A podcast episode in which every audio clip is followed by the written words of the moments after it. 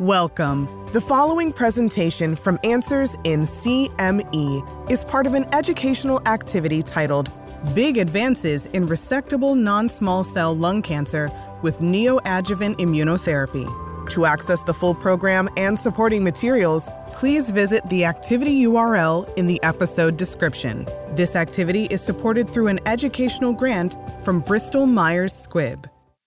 Hello, I'm David Carbone, professor of medicine and director of the Thoracic Oncology Center at Ohio State University. And I'm here today to talk about why neoadjuvant chemoimmunotherapy is being evaluated for non small cell lung cancer. This is derived from the fact that even when completely surgically resected, lung cancer has about a 50% chance of recurrence. Historically, the only modality we've had to decrease that is chemotherapy after surgery, and that has improved the five year survival by just about 5%, which is a really small amount and clearly suboptimal. With the advent of therapies such as immunotherapy, we've had additional tools that have improved survival in metastatic disease. And it does make sense that using immunotherapy before surgery might be the best application of this modality to the surgical patient.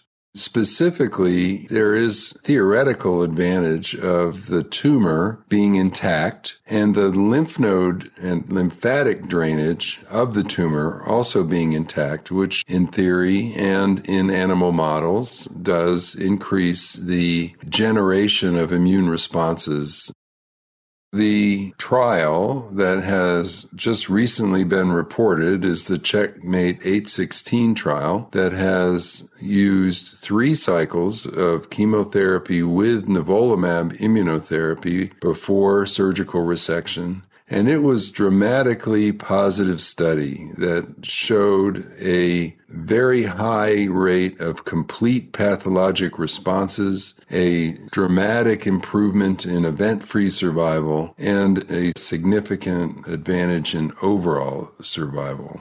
So I think that this is exciting news and will very likely improve the outcomes after surgery for non small cell lung cancer, which currently are less than ideal. The addition of chemotherapy alone was a minor advance, but I really expect that the combination of chemotherapy and immunotherapy will be a major advance and lead to substantial improvement in overall survival. In the next session, let's discuss the latest pathologic response data on neoadjuvant immunotherapy combinations with chemotherapy and what these results mean to practicing clinicians. In this session, we'll talk about the clinical implications of pathologic endpoints in neoadjuvant non small cell lung cancer trials. In Checkmate 816, the pathologic complete responses observed after three cycles of nivolumab plus chemotherapy were a remarkable 24% compared to 2% with chemotherapy alone. This means that in 24% of the patients with just these three cycles, there was no detectable tumor present in the surgical specimen. I think that this is an indication of clinical efficacy that will translate into a survival advantage and has the benefit to detect the efficacy of your neoadjuvant intervention at the time of surgery. This will allow us to incorporate into our clinical practice interventions based on this endpoint in the future and not have to wait for the final survival results. There are multiple ongoing phase three trials, but one that recently was announced in a press release was the Aegean trial with neoadjuvant durvalumab plus chemotherapy. This combination resulted in a statistically significant and meaningful improvement in pathologic complete response rate compared to chemotherapy. We've already seen the results of pathologic efficacy from multiple phase two trials of chemoimmunotherapy, especially the NADIM and SAKK trials, where path complete response rates were as high as 63%.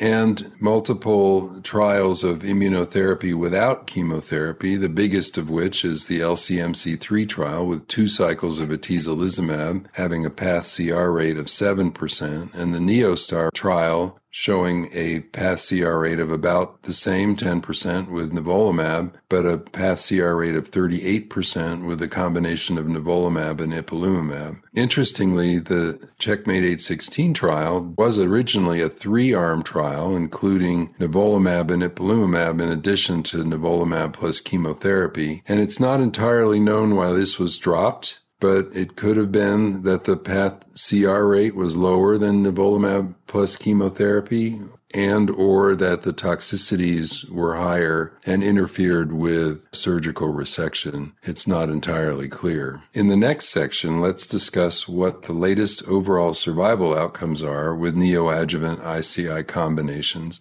and what these mean to us as practicing clinicians. So, in this session, we'll talk about the therapeutic implications of survival endpoints in neoadjuvant non small cell lung cancer trials. So, historically, even when completely surgically resectable, lung cancer survivals have been suboptimal. Most oftenly diagnosed stages are stages 2 and 3A for resectable lung cancer. And if you take all of the stages of resectable lung cancer together, only about 50% of patients will be cured, and 50% will relapse and ultimately die of their disease, which is clearly suboptimal. In Checkmate 816, we have only immature overall survival data, but as a surrogate for overall survival, which counts very hard endpoint of being alive or dead, event free survival is used. Event free survival really captures the time to relapse or death for lung cancer, and patients will often live beyond relapse, but really the efficacy of curative intent surgical resection is pretty accurately captured by event free survival, time to progression, relapse of disease. The data from Checkmate 816 show that the event free survival improvement is very remarkable for chemoimmunotherapy compared to chemotherapy alone, with 64%, 24 month event free survival of nivolumab plus chemotherapy versus a 45% event free survival for chemotherapy alone, which is a hazard ratio of 0.63, which is clinically and statistically significant. In the Nadim trial of neoadjuvant nivolumab plus chemotherapy in stage 3A lung cancer, phase 2 trial, we do have relatively mature overall survival data, which shows at the four year landmark approximately 75% overall survival in stage 3A disease, which is remarkably better than historical controls. In the durvalumab study, the one year event free survival was 73% suggesting that all of these interventions will have a significant impact on outcomes in resectable non small cell lung cancer. There are multiple phase three trials that are being read out in the near future with multiple agents, including Pembro, Atezo, and Nivolumab. And in each of these, there's an event-free survival endpoint, as well as sometimes overall survival and major pathologic response. In the LCMC3 study, we had about an 80% survival in the stage 3 lung cancers with just two cycles of neoadjuvant atezolizumab. All of these data really suggest that we will be making a major impact on outcomes in resectable lung cancer with these approaches. In the next section, let's discuss safety findings and trials of neoadjuvant ICI combinations and practical strategies to prevent or manage common adverse events.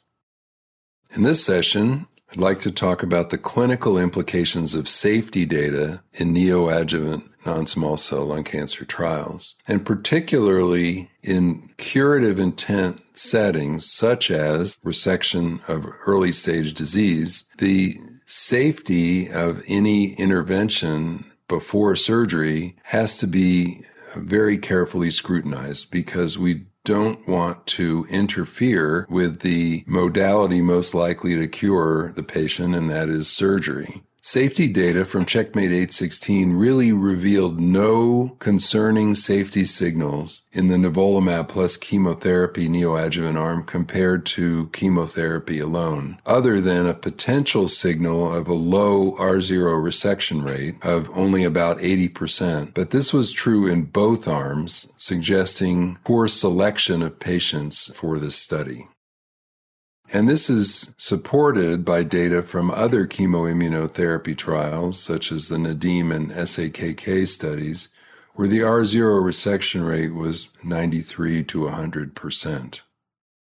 In the LCMC3 trial of neoadjuvant atezolizumab alone, there also was an excellent R0 resection rate of 92%. So, in summary, all of the data to date point to the fact that neoadjuvant immunotherapy is generally safe with a degree of efficacy that justifies potential toxicities. And the toxicities observed were those that we see every day with immunotherapy and are generally readily managed. Our next section will discuss patient and disease related factors to consider when assessing the appropriateness of neoadjuvant therapy selection for patients with resectable non small cell lung cancer.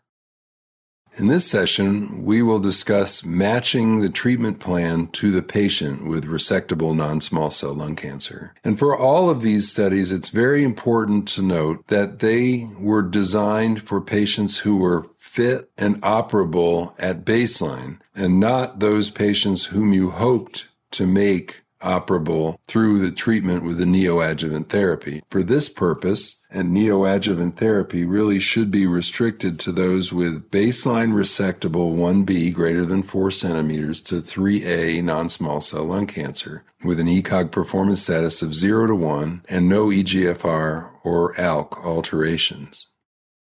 It's important to think about why neoadjuvant versus adjuvant. And neoadjuvant immunotherapy has the advantage of earlier treatment of potential micrometastatic disease, treatment in the presence of an intact tumor, nodal drainage, and lymph node system, which is where the immune induction takes place. Checkmate 816 found that in addition, there were lower rates of pneumonectomy compared to chemotherapy alone, 25% pneumonectomy with chemo alone, and 17% with the chemoimmunotherapy, and also lower rates of conversion from minimally invasive surgeries to open surgeries. The ability to measure pathologic complete response really helps us indicate whether the treatment benefited the patient and can guide future treatment decisions such as the use of adjuvant. When deciding whether to use neoadjuvant or adjuvant chemoimmunotherapy, I think that neoadjuvant chemoimmunotherapy should be used in all patients with resectable stage 2A to 3B non small cell the clinical data we have to date really shows the magnitude of benefit is larger for neoadjuvant versus adjuvant chemoimmunotherapy. Neoadjuvant chemoimmunotherapy should not be used to reduce tumor size to make resection possible. Adjuvant chemoimmunotherapy really should be reserved for patients who underwent surgical resection without immunotherapy. Those, for example, who were thought to be stage 1As, but at surgery were found to have an N2 lymph node. Those those patients probably should get adjuvant immunotherapy. And patients that have more advanced stage, the 3A patients and or high PD-L1 also are those that tend to have a greater benefit from neoadjuvant or adjuvant immunotherapy. And these patients really should be strongly considered for these approaches. So, in summary, immunotherapy, and particularly neoadjuvant immunotherapy, really has become a standard part of management for early stage lung cancer for stage 2 and resectable stage 3 patients whose tumors do not have driver mutations. Thank you for listening. Please visit the activity URL in the episode description to view all program materials, complete the post test, and get a certificate.